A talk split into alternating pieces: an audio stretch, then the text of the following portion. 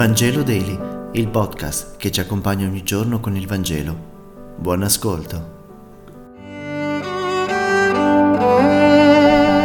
Mercoledì 6 aprile. Lettura del Vangelo secondo Giovanni, capitolo 8, versetti 31-42. In quel tempo Gesù disse a quei giudei che avevano creduto in lui, Se rimanete fedeli alla mia parola, sarete davvero miei discepoli, conoscerete la verità e la verità vi farà liberi. Gli risposero, noi siamo discendenza di Abramo e non siamo mai stati schiavi di nessuno. Come puoi tu dire diventerete liberi? Gesù rispose, in verità, in verità vi dico, chiunque commette il peccato è schiavo del peccato. Ora lo schiavo non resta per sempre nella casa, ma il figlio vi resta sempre. Se dunque il figlio vi farà liberi, sarete liberi davvero. Gli risposero, il nostro padre è Abramo. Gesù disse, se siete figli di Abramo, fate le opere di Abramo.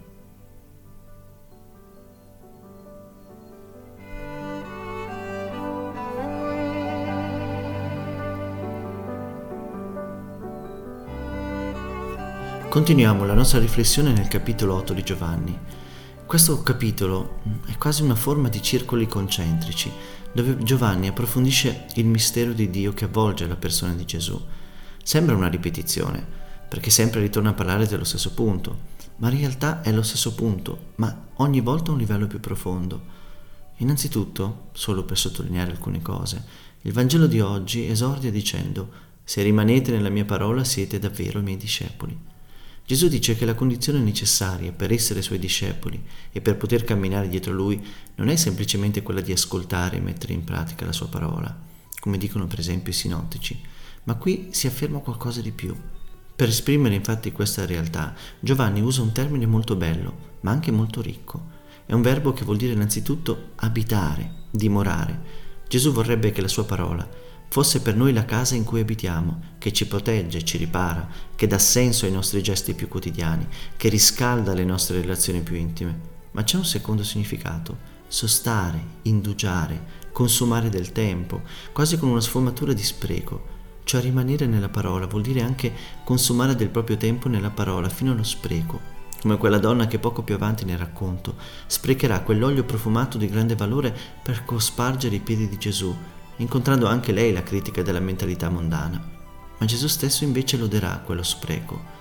Ma non è finita qui.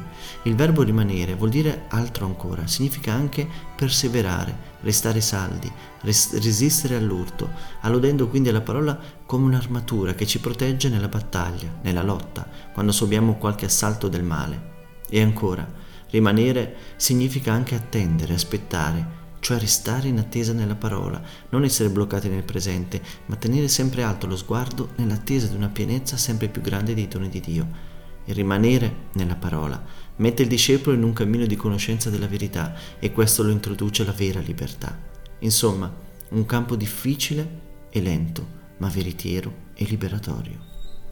Grazie per aver meditato insieme e se questo podcast ti è piaciuto, condividilo con i tuoi amici ed amiche. A domani!